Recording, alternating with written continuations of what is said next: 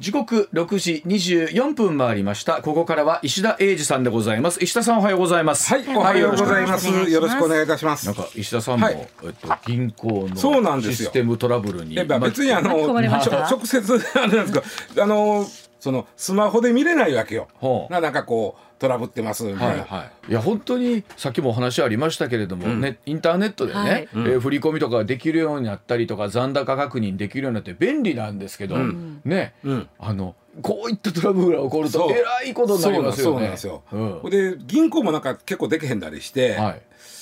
うんもちもちペイペイにお金移さんとあかんねんけど、でそれはできるのかなとか思ったり、なんかいやもう困ったね、いろいろね。困りました。ね。でもあの結構ねイメージですけど、あの大手都市銀行さんの例えばシステム障害とかって、うんうん。ちょこちょこ聞くじゃないですか。本来日本のもう精度技術が集まってできてるものなんですけど。で今回のトラブったやつは50年前から動いてて初めてらしいですからね。50年、50年で初めてトラブって。ねえまあそそんなこともあるんでしょうけれども、一方で本当にいろんなところのね落とし穴も見えますよね。いろんな人が影響を受けたと思う。だからそれこそこの日までにお振り込みしないといけないものとかあこの日までに決済しないといけないものとかって。それこそお給料が入る人もいたでしょうしね。のカカードだけはちゃんと落ちとんねん不思議やね。あそうですか。取られるしっかりしてるんだ。どうなんやってんねん思いながら。あそうですね、はい、えーではまずはこちらからでございます。さあ厚生労働省一般用医薬品の区分統合を検討へというニュースでございます、えー処方箋がいらない一般用医薬品のうち風邪薬や解熱鎮痛剤などの第2類とビタミン剤や成長剤などの第3類の区分について厚生労働省が統合する方向で検討していることが分かりました。さあこの区分統合さタイミングを含めてですけれども、一体どんな狙いがあるのかというところ石田さんにお聞きしたい、今回ちょっと珍しいこれ動きなんです。というのは、ん。えーそもそもまああの医療費ってさまあまあこれだけ高齢化してくると国民医療費ってものすごい上がっていくやんか、ん。もう社会保険料ほとんど医療費やんか、はい。でその中でそのできるだけまあちょっとした風邪とかちょっとした捻挫とか、ん。ちょっとした腹痛ぐらいは、ん。自分で薬こうして治しなはれとはいまあいうのが、そうでしょうね。国の、うん。まああの大きな流れ、ん。できるだけ薬局薬店で買える薬を増やしていこうというのがうん元来の動きです。で2007年のことです。だから今から何年前や？16年前、はいそうですね、えーっとそれまでその例えば市販薬という言い方してたのを、はい。実は今市販薬という言葉は本当はもう古くってお OTC 医薬品っていう統一したんですよ。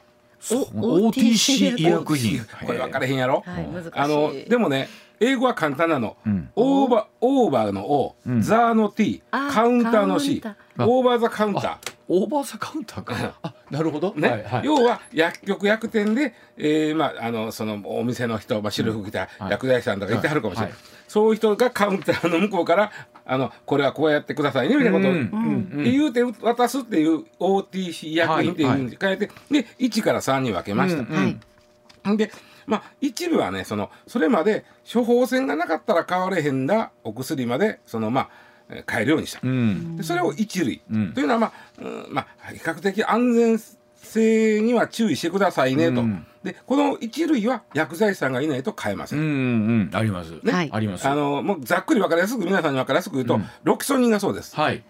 うん。うん、あとあの、まあ、これも具体的に言うてもらうとガスター10がそうです。あガスタテもそうです、はい、一応薬としては非常に効果が高いんですけど、うん。まあ、あのちゃんと安全性を注意してっていう意味でははい。薬剤師さんがいないと買えない。買えない、うん。ほら時々さ、うん。あのードラッグストアとか行って、はい。ある。薬剤師さんがいてへん時にそう。かか、うん。なんちゅうの布で隠したら あと今ちょっと薬剤師がいないのでうんこれはお売りできないんでありますよね。あれが一類ですわ。あれ一類うんでこれはね全体の1割ぐらいです、うん。うん。残りが2割2類3類になるんですけども、うんうんうんえっ、と 2, 2類っていうのはうーんまあ普通普通の手ってことですけど割と僕らがよう使う風邪薬、うん。ね、うん。あと、すまあ、咳止めとか胃腸薬とか漢方薬とか、ん。まあこれは薬剤師による情報提供薬剤師らによるで情報提供は努力義務です、ん。プラス、ん。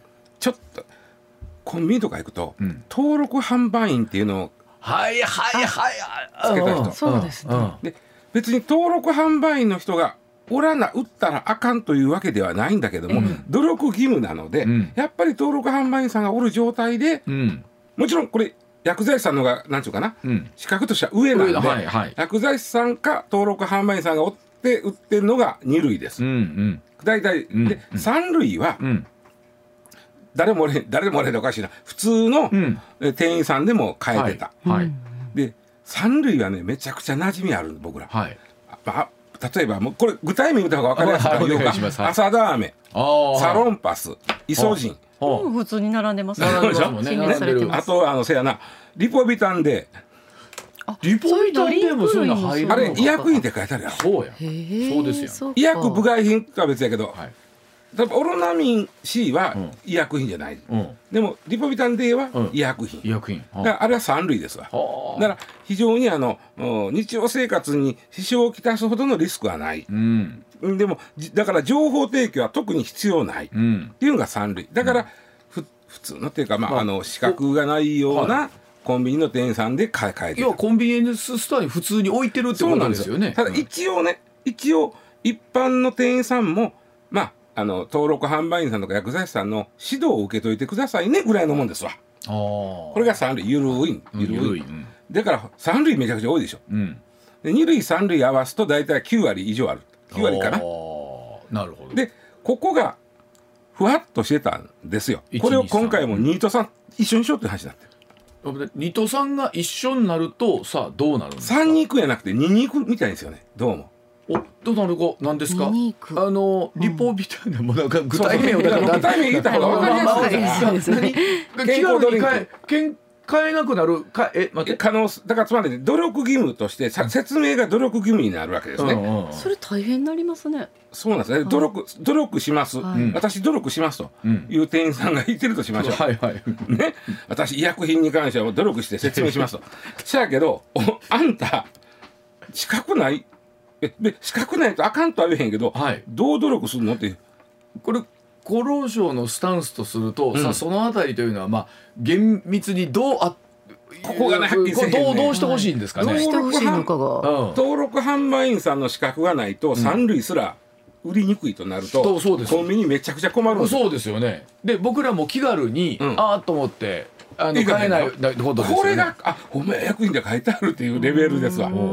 うん朝ダーメとかになってくるとあちょっと喉痛いなあそうやろちょっとはいでビップスもそうちゃうことかな。ちょっとごめんなさい、ちゃうかったらあかんけど、まあうん確かそうやで。はい、となってくるとほならえっとお菓子の方のあそうそうそうそうそう。あののど飴で お菓子の方の。えーうん。あそうでそうだから困るなぁとなんのとコンビニがまあまあ場合によっては売れ筋やであれ。売りすぎちゃいますあの喉痛い時みんないが。やあとほら疲れた時とか、うん。普通にこうその栄養ドリンクみたいなやつも飲むじゃないですか。そうそうそう。医薬品じゃないやつよりは、まあ、変な話医薬品の方がちょっと効く気わかるわかる。そうですね。気持ち的なものはありますまあどっちも変やろうけけどども。ほいでいやそれが例えばいやうち今登録販売員いませんちちなみに登録販売員っていうのはし資格はねうん。あのーとね昔めっちゃ難しかったんですよこれできた時、うんうんでものすごい難しいちょっと優しなったんです、うん。でこれね都道府県でやるの。うん。国家資格ちゃうの。うん。大阪は大阪が試験する。ほう。東京都は京都が試験する。それはえーっと京都以外では今度できなくなるんいやですか？それは OK や。けどね。でもまあうんそこまであでもまあそうかね。引っ越したりするったらあるか。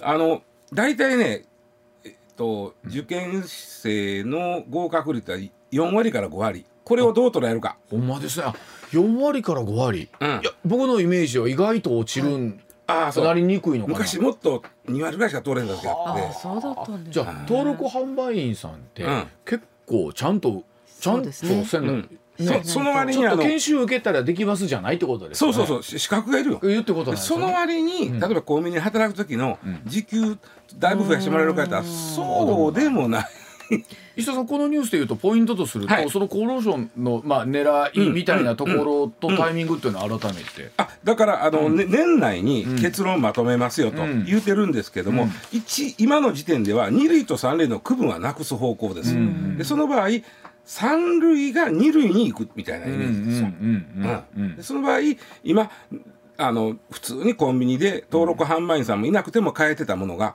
買いにくくなる可能性が出てくるということです。でさっき言ったその、ただ国としてはできるだけえー利用費をあのそうあれなんで、うんできるだけちょっとした風邪やなんかもそれこそ三類でね、はいな治るような内身捻挫、うん。ね、うん。腹痛、うん。ね、えー、喉痛ぐらいは自分でやんなはれっていう世界やねんから、ん。買いやすくせなあかんのよ本当は。民。謡さんにやる方がねまだいいのに。あのこあのね、実はコンビニでお薬が買えるようになったのは2009年からなんですよ、はいはい。はいまあ、うんまあでもまあ比10年以上経較った的でもこっちあ最近のイメージです。うん。でうん。コンビニでもね薬剤師さんおればん。一類でも別に買える、うん。あそういうことなんですいればね。うんいれば。うん、であのーあとねそれで言うとあそうそう。これ一番大きいのは2014年から2014年まではネットで買えるのは3類の医薬品だけやったんですよ。うん。ところが2014年から1類2類もネットで買えるようになった。ああそうですか。俺実は買ったことがあってね、うん。うんあのコロナのその自分ちょっとこれ俺コロナかなどうかない時に、はい。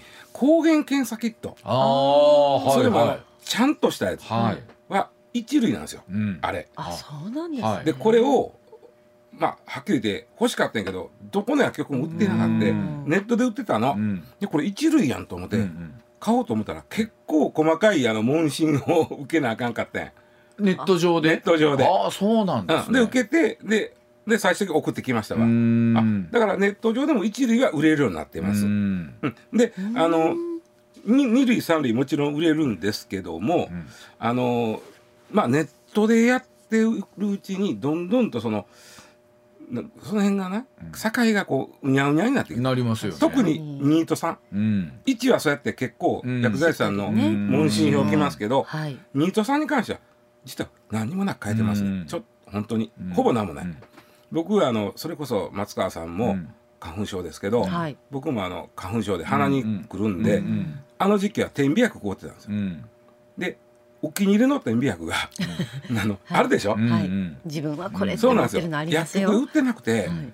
ネットで売ってたの。うん。でこれ2類やんと思って、うん普通にポチったら普通に送られてきたからね、まあそうなんですね。その辺が映画になってなるほど。るから、うん。ちゃんとしようというのがあります。しっていうことですね、うん。ね。はい。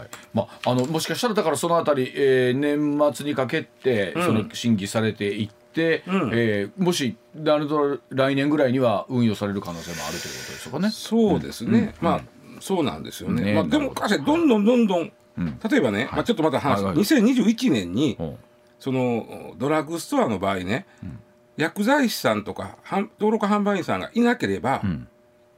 つまり営業したらあかんっていううんのが2分の1ルールになったんですよ、はい。8時間営業するなら4時間はそういう人追ってくださいああなるほど。はい。その2分の1ルール撤廃したんですよ、うん。でどうやってどんどんどんどんその緩くな緩くしていっ出る割てるに割にはは急にここでこんなことになってきたんですね。言い出したぞっていうのがはいわかりました。今回ですわはい。では続いていきましょう。こちらでございます。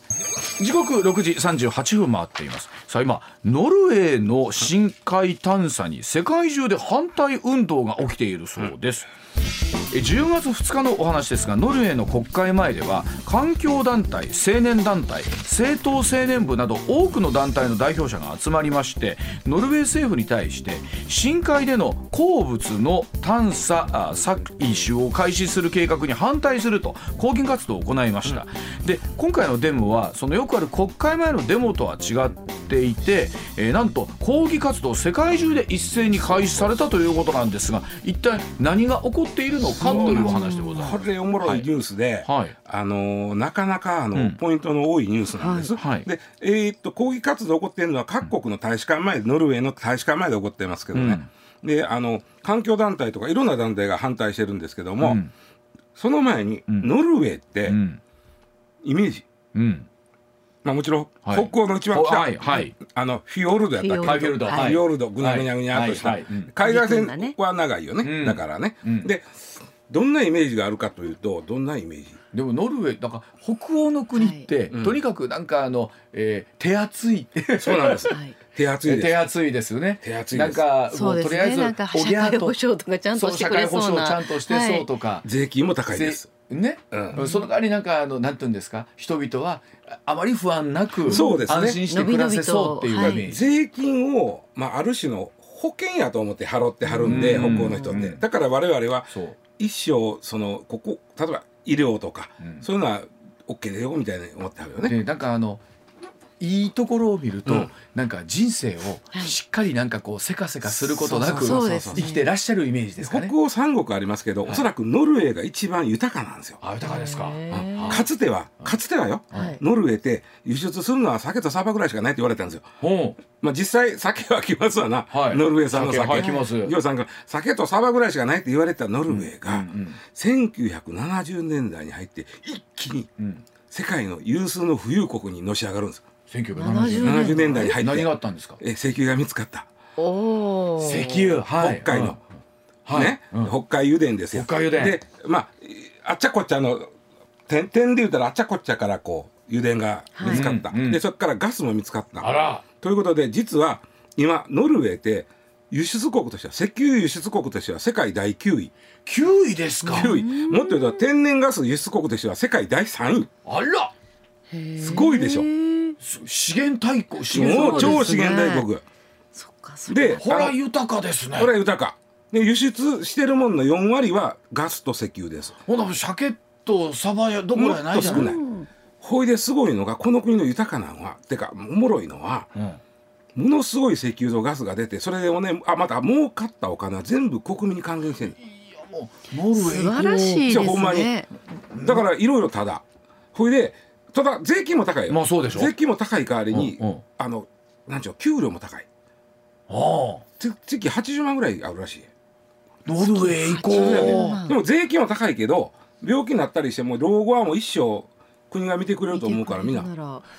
じゃあちゃんと払ええよ。少子高齢とかでは悩んでないんですか？みんなそれはそれは悩んでます。あのそれは一緒ですか？北欧三国全部少子化と高齢化なんですけど。けど、うん。でまあ、うん。もう一つすごい。うん、もう一つすごいのは取れた石油とガスはほぼ自分らで使わない、え？え？自分たちは何で何で？ななどどうするんですか？あそこ。うん、めちゃくちゃ水がある国で、うん。山がある国で、はい。水力発電所がいっぱいある国で、うん。電気ほぼ水力発電で賄ってます。ノルウェー行こ素晴らしいですね。で 電気だからもうガスと石油で,、うん。で電気作る必要ないねん、まあ自分らの,、うん。あのちょっとした自動車とかちょっとした暖房には使うから、うん。全部は輸出してへんけど、ほぼほぼほとんど輸出。水力発電で賄う。ってるんなですね。何をも揉めとるん？いやちょっとここえ？もうちょっともうちょっともうちょっとノルウェーほんでうん。水力発電があまりにもうん。いっぱいあって、ん。電気余りまくる。うん。電気をどうしようもできへんからって、ん。考えたなノルウェー。何？アルミニウムとかはいあの肥料って作るのにめちゃくちゃ電気いんねん。はい。アルミなんか聞いたことあるやろ、うん。でだから電気余ってるから、うん。アルミとか肥料とかこさえて、うん。それを輸出してる、ますます儲かるじゃん。そうやねなんかいろんなものがうまく回ってますね。ほんでまだそれでも余ってるからまだ余ってますか？電気自動車をどんどんあの電気自動車買う人はどんどん助成します。税金もタダにしますは高速道路も電気自動車タダです。駐車料もタダです。であのししあの市営というかそう公営の、うん。なんていうの？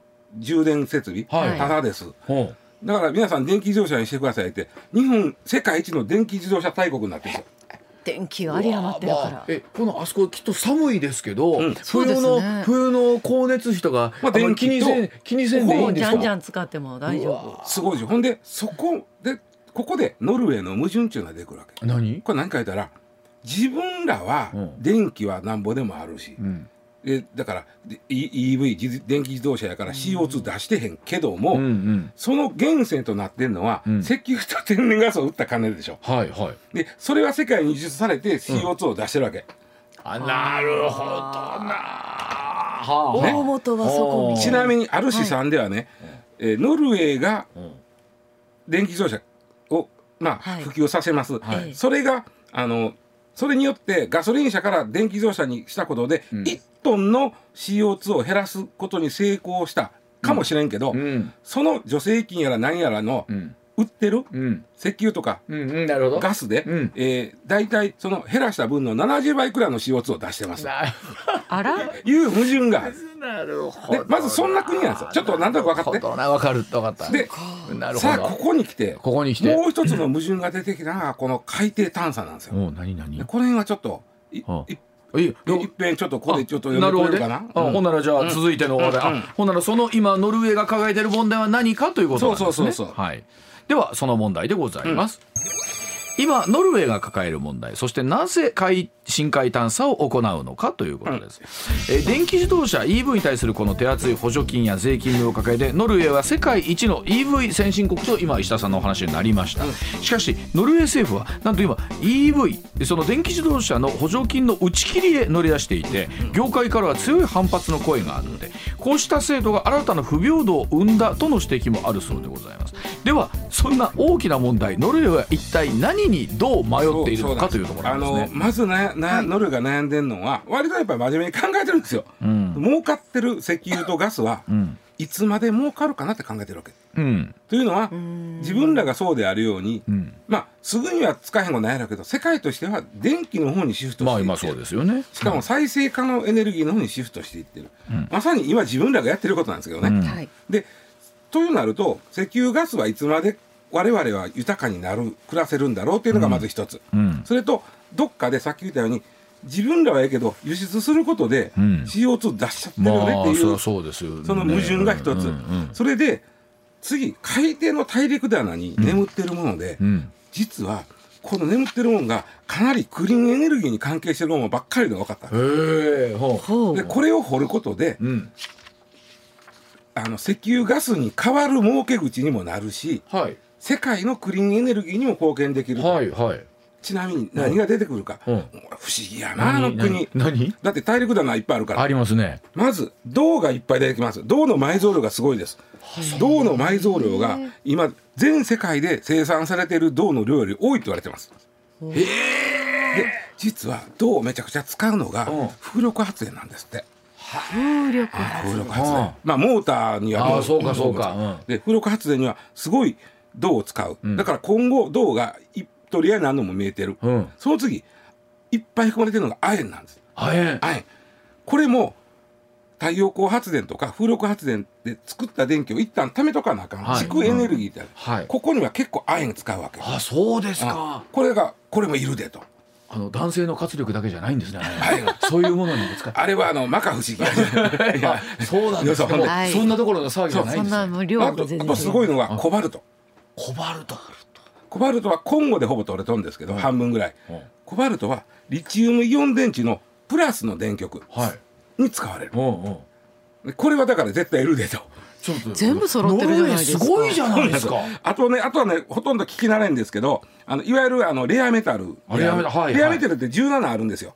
うん。でめっちゃ取り合いになってるんだけど、うん。そのうちの2つスカンジウムというのとイットリウムというのが結構あるこの2つも実は例えばスカンジウムっていう軌道類をちょっと入れるだけで、うん。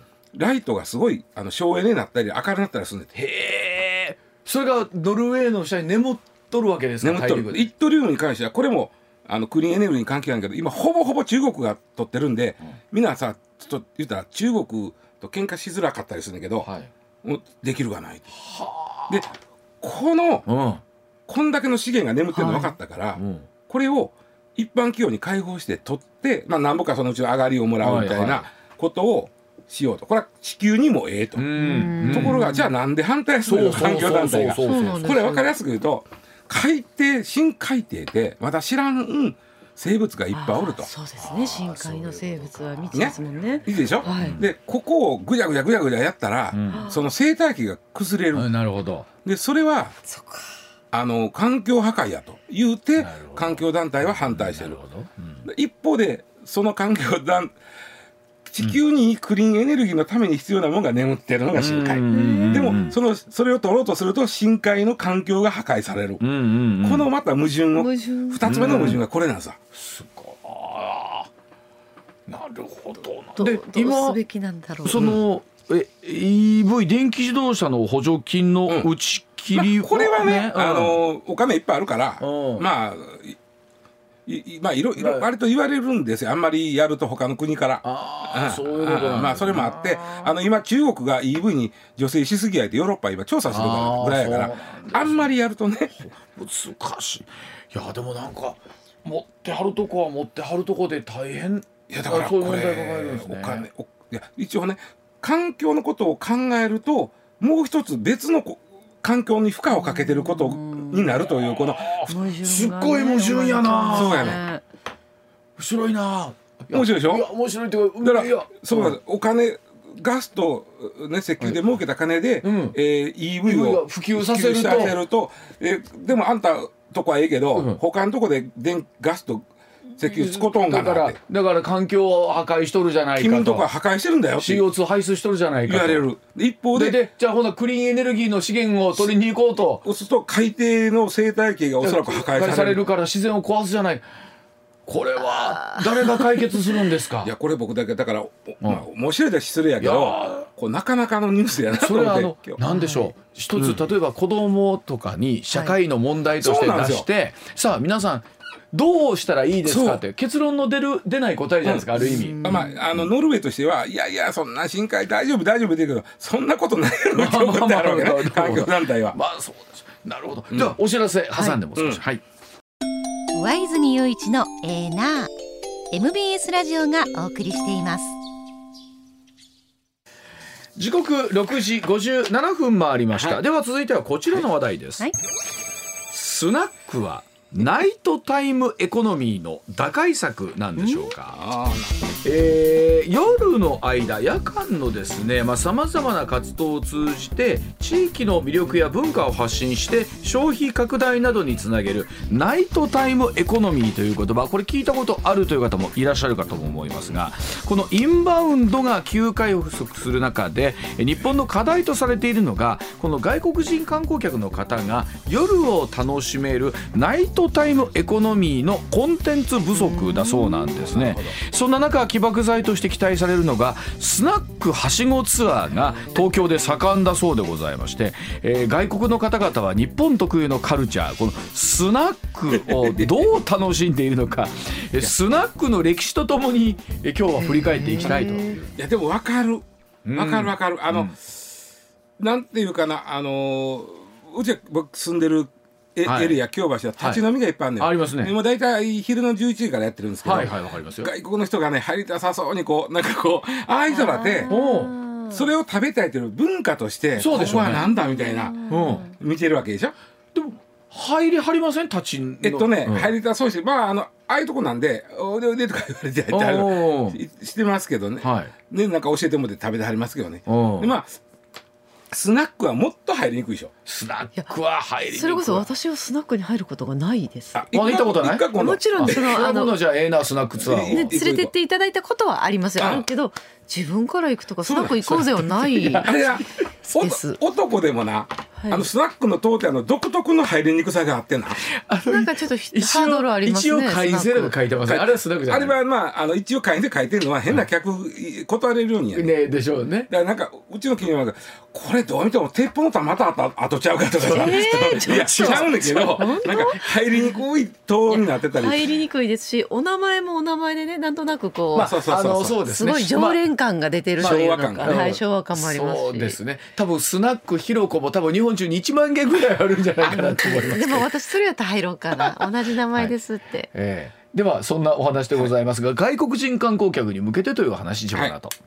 まあ確かにあの外国にね、うん。旅行昔その頃コロナ前とか行ってると、はいうん夜中空いてるとか、結構夜遅い文化ってありますよね。ほらそうですね。例えば晩ご飯い。わゆるディナーのスタートが夜の8時ぐらいとかうん。あったりするでしょ？僕外国で一番夜のこういう、まあ、スナックやけどバー、うん。バーを危険な感じなく行けあっちこっちはしごできたんで実はキューバやったわああそうですキューバ一番の人間酒ばっか飲んどるからさ。みんなもう、はい。わーわーやっとんねん夜中中。確かに一方でそうまあにねお店、はい。日本の場合閉まるの早いケースもあるんですが、ではこれある日のスナックはしごツアーのスケジュールこれだからもちろんそのあ外国の方をうんツアーとしてこういうふうにしますという、あちょっと興味ある。これおそらく新橋はもうですよどどんな感じですか？これこの日は、うんうん。あの、うん。アメリカとイギリスの女性3人男性1人参加でおよそ2時間で1人うん1万円？1万円。1万円。で。ペアだと1万という8000円ことは、あーまあ、かけ2やな1万円、はい。まあでもスナックはしごしたらそれぐらいがか新かる。橋やったら、うん。まあ、銀座近いし、うん。まあそれぐらいでしょうね、うん。まずは新橋駅前に集合、はい集合します、路地裏をどんどん歩くこと5分、スナックに到着します。あさつきますわね、はい。で、えー、とここ問題で、うん。問題というか、うん。頑張りましょう、うん。店主をママと呼ぶ練習からスタート。ママ練習すんねや、はい。ママ。ママ。うん。はい、ママと一緒に会話やお酒を楽しみます。うん。うん外国の人だと、ま、ママママはママって言うの外国の人って。マームって言っちゃうんじゃないですか。あマーム。ママって言わマームなマーム。マムで終われ、マンマって言ってくださいまかもしれないですね。続いてカラオケで盛り上があ盛り上ります。がりましょう意外と中島みゆき、オフィシャルヒゲダンディズムを歌う外国人もいらっしゃるという。うんうんでペンライトも配られて店内に 最高の一体感が生まれる。そうですよねあのカウンター越しに。スナックペンライト置いてます？いやもうだからこうなったらもう楽しんでもらおうとはい外国の人に。ママがもうしっかり揃えとくおく100んですよそれ均で売ってるやつや。あのあれ松川さんさ、はい。外国の人ってカラオケって歌いはる？外国の人は多分あんまりカラオケのイメージないと思う。でもあるのもある。あるのはある。んですけれども東南アジアの人はようそうです。東南アジアの方は多いですね。欧米の方ってあんまりほらダンスはなさるけどカラオケってあんま歌わはるもんね。ないと思いますよ。うん。だから文化としてはないから嬉しいんでしょうね、はい。はい、で夜8時2軒目に移動お移動するねはしごしとるかな。はい、2軒目ではママがタロット占いをしてくれる婚活スナックというものに行くというツアーですね。でタロット占いを楽しんだ後また再びカラオケ、うん。常連客との一体感も存分に味わい解散。それはあのなんですかスナックに来てはる常連の方はですよ、うん。外国の方が来るとですよ、うん。もうテンション上がりますから、そうそうそう。もう必ずハロー言いますよね。あのもう酔っ払ってこれ食うてみてこれエイヒレ言うねん。エイヒレみたいなそれマヨネーズつけてみとかね。マヨネーズはい。てみこれうまいの七味かけた方が美味しいでとか。はい。でママ特製のおでんとかね、そういうのがいいですね。いいね。うんその英国あのイギリス人スコットさんスコットさんもちろん大満足イギリスの店より親密な文化ですね。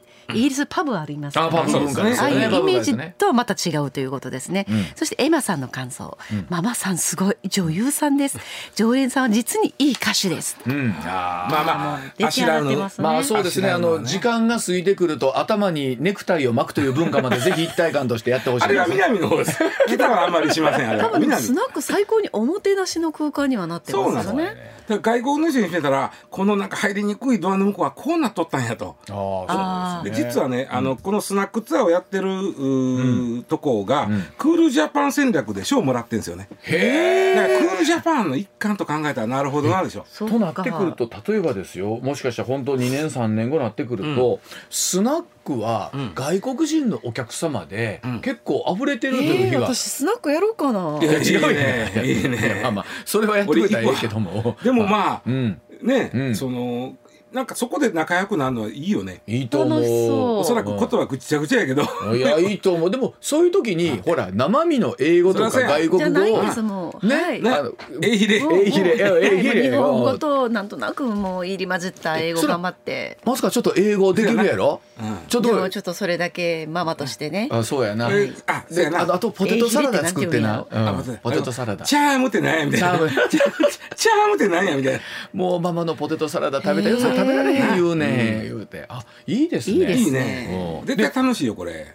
でもお値段設定とするとまあしその東京のお値段だと思いますが、2軒でまあ1人1軒5000円ぐらいのペースでしょ？いやもうちょっとかもしれんね。これ一軒目があそうか。二時間でなのね。二軒行けます。2軒でしょ、だからやっぱり新橋やで銀座近いからん。ちょっと高め。まあちょっとでまあそこに何でしょうそういうツアーとしての部分も入ってるでしょうからっていうのはあるでしょうけどもね。まあでもこんなもんか。一人一万円。まあでも確かにあの1日24時間睡眠時間も必要ですがどうやってうん。有効に活用するかというナイトタイムエコノミー。あの新規にもねものすごい外国の方いらっしゃるじゃないですか。でもあれ見てると大抵あの一軒目の食べるとこ行ってはんねんな。そうですね。その後は分からへんから。あのなかなかまたクラブさんというのはまたねちょっとまた違う文化だったりします。スナック正気やな。訪れたな正気いいですねスがナックスナックええなやりましょうかスナック、日替わりでママが変わります。あ先に言っときますけど皆さんあの本当に毎日やるって大変ですよ。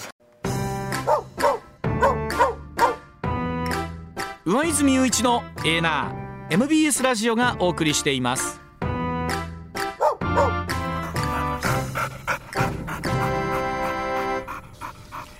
取れたてピックアップニュース。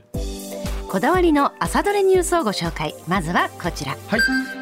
先ほど私も5時台に取り上げました、はい。埼玉県議会の自民党県議団はすでに提出していた子どもだけでの留守番などを放置による虐待と定める虐待禁止条例の改正案を取り下げる方針を表明しました、うん。これを受け大野元弘知事は東海夕方県民の声が県議会とりわけ自民県議団県議団に届いたと理解している取り下げを歓迎したいと述べました。あの県には1000件を超える反対の声が届いていて、えー、賛成という方が2件お声が届いてたということですから、まあ、圧倒的に、ねえー、このことをやってると埼玉県に住めない、はい、ね、あの生活どう考えているんだという声やって松川さん言ったように、はい、一つのまあ問題提起という形にはなったんでしょうけれどもやっぱり現実的でなかったっていうところですよね。じゃあもう一度これ修正してあのもう一度提出することあるのかというとゼロベースで考えたいということですから、まあ、本当にいろんなことは考えさせられたんですけれども現実的ではなかったというところでしょうね。はい続いての気になる話題はこちら。自身のロシア訪問が所属する日本維新の会で問題視されていた鈴木宗男参議院議員が党を離党することを明らかにしました、日本維新の会は10日の役員会で除名処分を決めていましたが一転離党の表明となりました、まあ、あ単独で、えー、訪問してあ単独でというか党党の、ね、了承なく訪問したというところそしてまあ向こうでのメッセージ含めてということなんですけれどもこれ除名となると今度はも党に戻ってくることができなくなるんですが自身から離党ということになりました。今度は、えー、状況によってはまた戻ってくる可能性もあるかもしれない、まあ、ですからその除名処分になるる前に本来こういう場合ってあの離党届を受理せずに除名をするっていうケースっていうのもあるんですけども、はい、まあ、今回その離党届を受け取ったということですからね、はい、段階踏んでるってことなんですかね、ねはい、続いてはスポーツ。ロッテが勝った方がクライマックスシリーズ進出を決める楽天との最終決戦を5対0で制し CS 進出を決めました勝率でわずかにソフトバンクを上回り2位でシーズンを終え CS 本拠地開催が決めましを決めました、うん、また敗れた楽天の石井和久監督は退任する意向を固めたことも分かりました。しかし本当に今年のパ・リーグは最後のこの試合までもつれたということなんですけど、えー、いよいよ順位確定ということで。さあいよいよ今週末から、セ・パともにクライマックスシリーズはファーストステージ、ね、そしていよいよ来週の今日、はい、ファイナルステージがスタートという。楽しみですね。はい、続いてもスポーツの話題花巻東は10日鹿児島国体の1回戦で履正社と対戦し1対9で敗れました。花巻東のこの秋ドラフト1位候補の佐々木麟太郎内野手は、試合後アメリカの大学に留学する意向を示し、はい、野球選手として未熟だと思っていますしさらに上を目指せるように練習していきたい、うん、広い世界で学んでいきたいと思いました、うん、人生を考えて決断しました。と留学を選択したことについて力強く語りました、まあ、今年の本当にドラフトの目玉でありました、はい、佐々木麟太郎選手なんですけれどもよくあのほらドラフト指名にかかりそうな高校生が選択するのって社会人かあるいは大学かしかも大学は基本的に日本の大学っていうのは今までだったんですけどもいよいよアメリカ留学という選択肢が、はい、まあまあいよいよそうなってくると先にメジャーでっていう私もなんかメジャーのためのアメリカ留学なんだろうなってそういうのも視野に入ってるのかもしれませんよね。はい、ね。うん、続いては海外の話題です。イスラム組織ハマスとイスラエルとの大規模な戦闘が続く中日本の外務省はパレスチナのガザ地区とその周辺地域についての危険情報を最も高いレベル4に引き上げ退避勧告を出しました。外務省関係者によりますとガザ地区には国連機関の職員など数人の日本人が滞在していますが個別に連絡が取れていて被害の情報は入っていないとしています、まあ、とはいえ本当にこの状況の中ですから、はい、本当にね猶予もないというところだと思いますし、本当に心配ですよね、はい、うん、続いての気になる話題はこちらジャニーズ事務所が10日公式企業サイトを更新し NG リストの外部流出事案に関する事実調査についてとして10月2日の記者会見で存在が明らかになった指名 NG リストについての確認結果を公表しました、NG リストは会見当日に FTI コンサルティング担当者が写真あり指名リストを作成。ジャニーズ事務所や弁護士側の了解を取らないまま独断で作成して共有したとし作成に関与していないことを強調しました。まあ、あの本当にこの会見からそうですけれどもいろんな問題が出てきた中でということですよね、まあ、果たしてその記者会見の在り方とはどうなのか、これもまたですよね。いろんな問題提起をしましたよね。はい、はいそして最後はこちらです。銀行間の資金決済を担う全国銀行データ通信システムで昨日発生した障害により少なくとも140万件の振り込みに影響が出ていることが分かりました。全面復旧は今日以降になる見通しです。特にあのお振り込みって、えー、ご当日と言われるところねね。あのね。使われる方多いと思うし、はい。児童児童手当もそうだったんですね。ですから本当にいろんなところに影響あってまだねあのシステムトラブル続いてるところもあるということですから、あのお気をつけくださいと言ってもこれどうしようもないですもんね。待つしかないんでしょうね待つしかないですもんね。はいはい